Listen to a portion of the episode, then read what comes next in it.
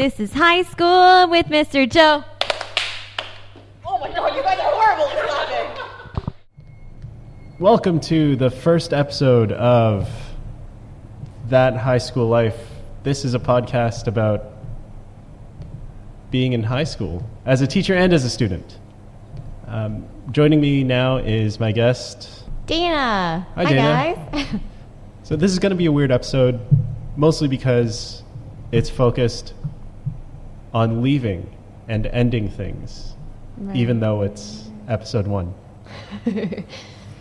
Uh, a little background Dana is my hall partner and work wife, I guess you could call her, uh, Latin dancing partner.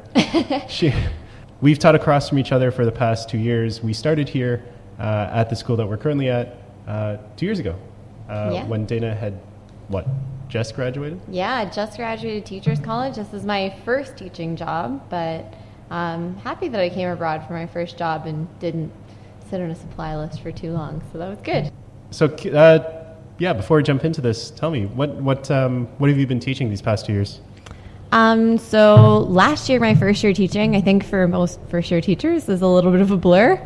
Um, but my first semester, I taught three different courses. Um, in an Ontario high school, um, a full teaching course load is three, um, and you have one prep period. And I taught a different class. Uh, all three of those periods, so that was pretty stressful.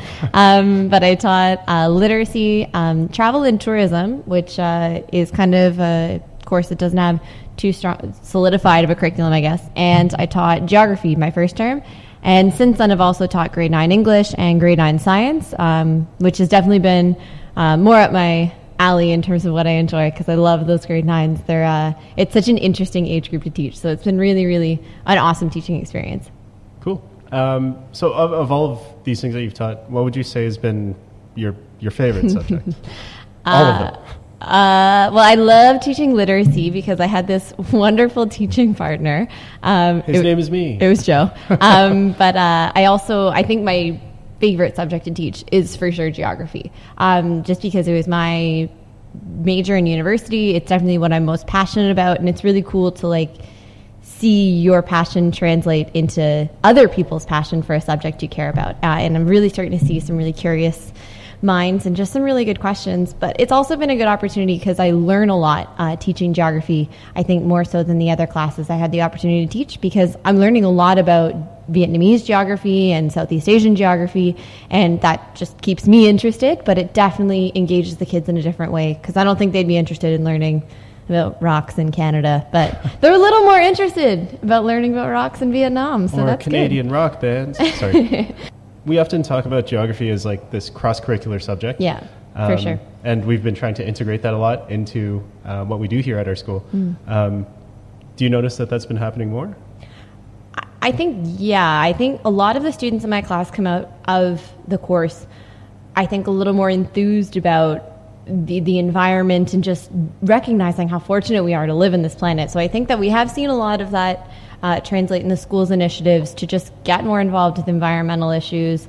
Um, I see, like, our GIN council is growing. I'm not saying that's due to my course, but I do think that um, our, our GIN Council, or the Global Issues Network, has so many kids that are interested in an array of issues. And I try to touch on as many of those issues as I can in my course just to give some students a background uh, about what's going on around the world. And if that translates in them being interested in a GIN initiative or at least giving them an idea about a little more about what's going on um, with those initiatives, I think that that's a really good thing. Uh, and it's become cool at our school to be involved in GIN or to be involved in like the recycling club, which is really glamorous because we get to pick through used milk cartons. But it, it's become a cool thing, which I love. It's always cool. yeah, no. Recycling is cool, kids. Remember that.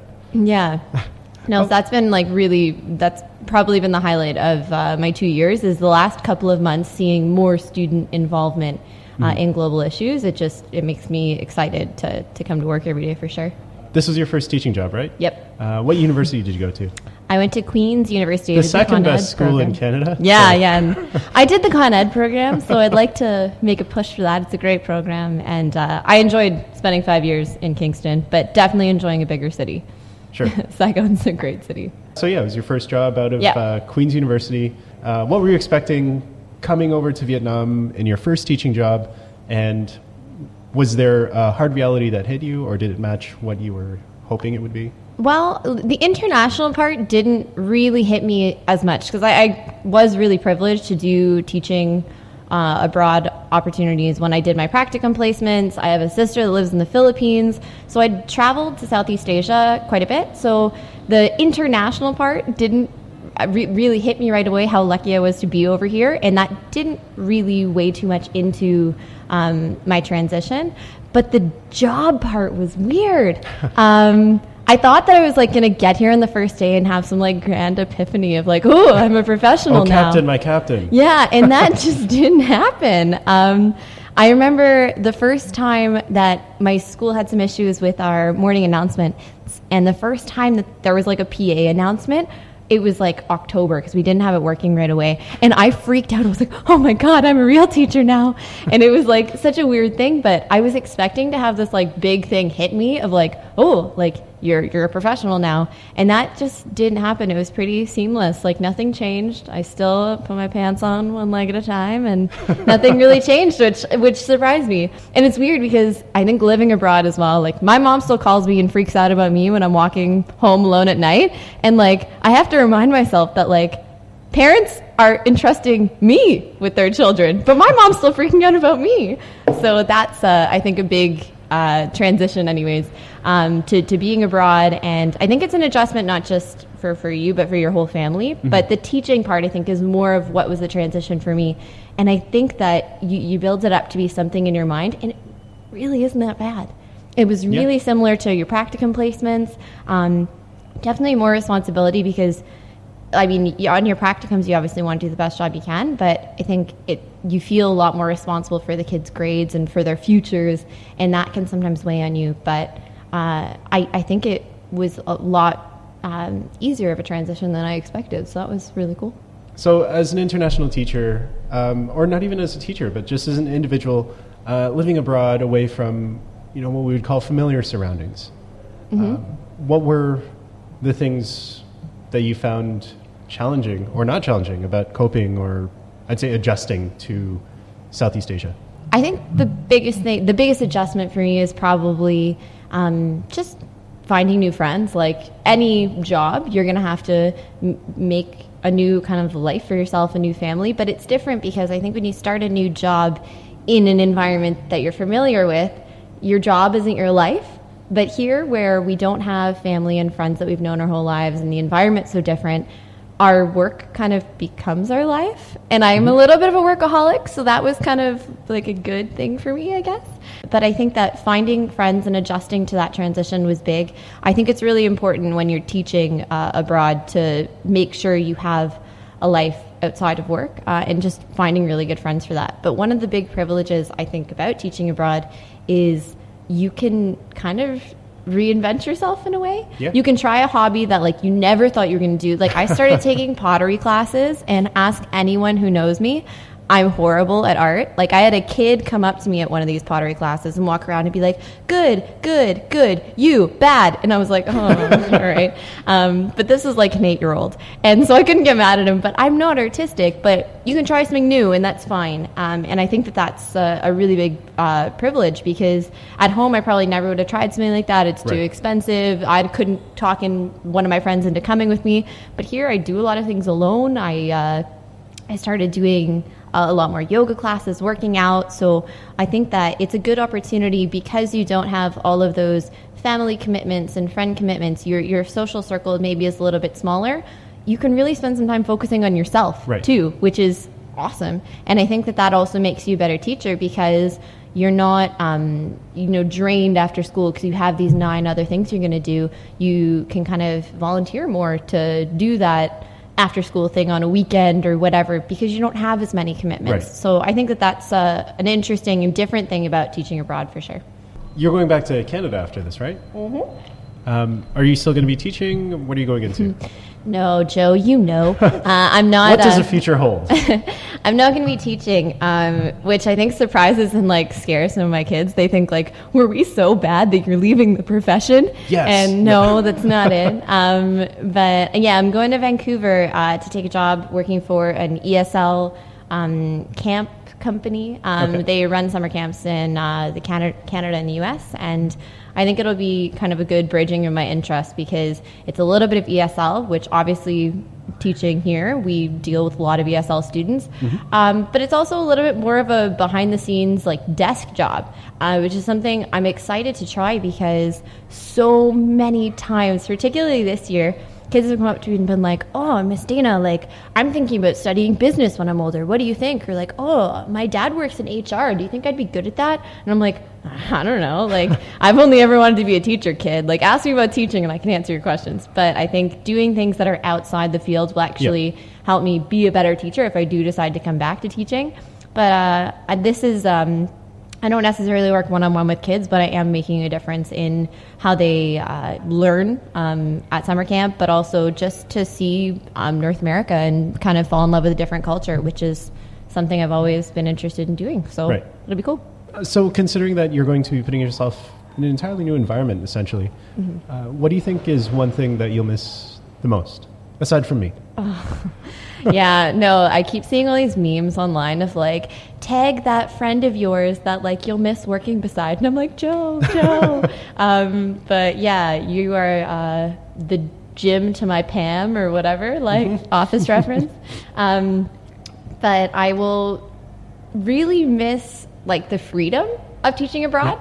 Um, it's just so easy to, to do what you want after school and like there's no one keeping tabs on you um, which i think when you live closer to family and friends you just kind of feel a little bit more accountability to to other people but i'll Right. miss the freedom and it's also like a financial thing too for sure it's really easy to go out every night a week for dinner with someone or uh, you know go to your do your gym membership and then drop by the tailor like it's it's a lot cheaper to live here than it is at home so i'm preparing myself for a lot of late nights at tim hortons and not fancy rooftop bars and uh, that'll be a big transition for sure. But it uh, it's something I'm looking forward to too because I think it's back to the reality that I'm comfortable with. So Yeah. um, that's kind of what I remember growing up doing. So it's kind of a little bit of comfort. Um, that'll be nice to have for sure. That's good. well, the upside is you'll be going back to Tim Hortons, which is always stocked. Yeah. Uh, whereas Highlands here, teachers who are coming to Vietnam, stay away from Highlands coffee. It's true. They're always out of food. That's another thing I will miss is Vietnamese coffee scene. We have a coffee shop on every corner, and they all have Wi-Fi. Questionable reliability, but everywhere has Wi-Fi. Everywhere has got good coffee, and it's just like you can explore and enjoy that, and I love that. Are there any coffee shops that you want to give a shout out to? You know, just as a heads up for oh people Oh who might be listening to this who are looking for places to go. I'm not going to give you any chain coffees because you can look up those on your own.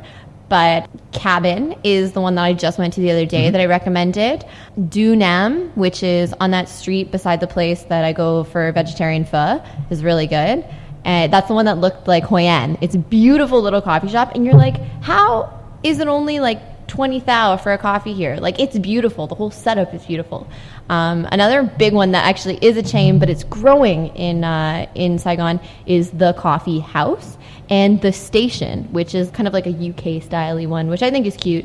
Um, and there's a couple of them um, budding up around D7, so I'm enjoying it. The map links to those coffee shops I will include in the show notes. Yeah, do it. Um, the streets can get a little confusing here, so it's always it's always easier to describe things by what something is beside.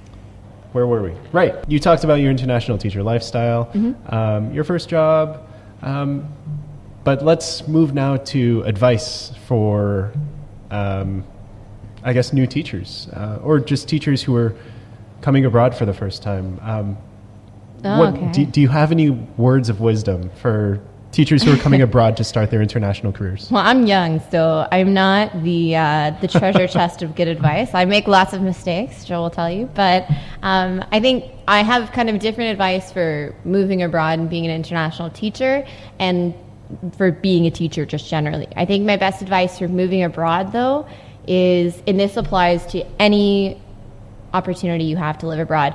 Do not try to fit Dana from Canada or whatever your name is from whatever country you're from into the new place you're going. Don't try to be the same Dana in Canada in Vietnam because I really tried to do that, but you have to adjust or you're just going to be miserable. Like I was a pretty strict vegetarian when I first uh, came here, And you can ask Joe. There was a couple times that we'd go out, and I would say, Hey, surprise, vegetarian," and they would just be like, "No, we have no food that's vegetarian." And so I would sit there and drink my beer and be sour. And then I realized, you know, I can be a vegetarian in Canada very easily, but it's hard here. So here I've been um, pescatarian, eating like fish and stuff like that, just because then I can go out and enjoy food with my friends, and I don't have to stress about it.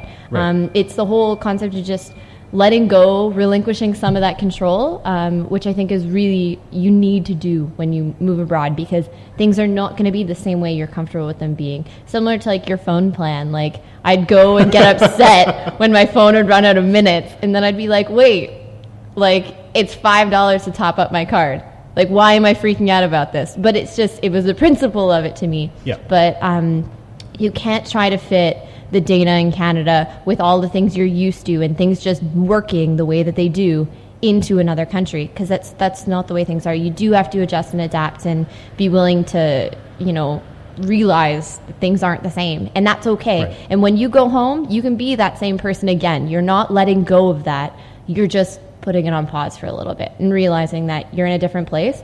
Enjoy the different place because otherwise you'll sit there and be miserable and drinking your beer while all your friends enjoy delicious food with phone plans. So, yeah. Speaking of which, uh, if anybody's looking for a good meat restaurant, I'll include this in the show notes too. But there is a very good barbecued, I think it's called Nimnung, place on Vo Van Kiet, which again I'll include in the show notes. Yeah, because no one knows what you just said, Joe. But that's good. And the other thing is, Joe speaks Vietnamese a little bit, uh, chut chut. Just a and I took yeah. classes, and I still don't speak Vietnamese. So we've been talking uh, for quite a bit about you know your your experience here. Um, we've looked back a lot.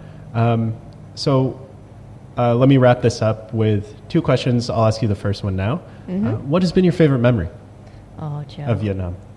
Um, I think my favorite memory of being here is just kind of those aha moments that you have with kids sometimes. Um, I think for me, one of the biggest successes has been like trying to infuse a little bit of my environmentalist into these students. And um, I love that I'm leaving a little part of myself behind. So I think like we just started a recycling program at my school with the GIN Club that I'm part of.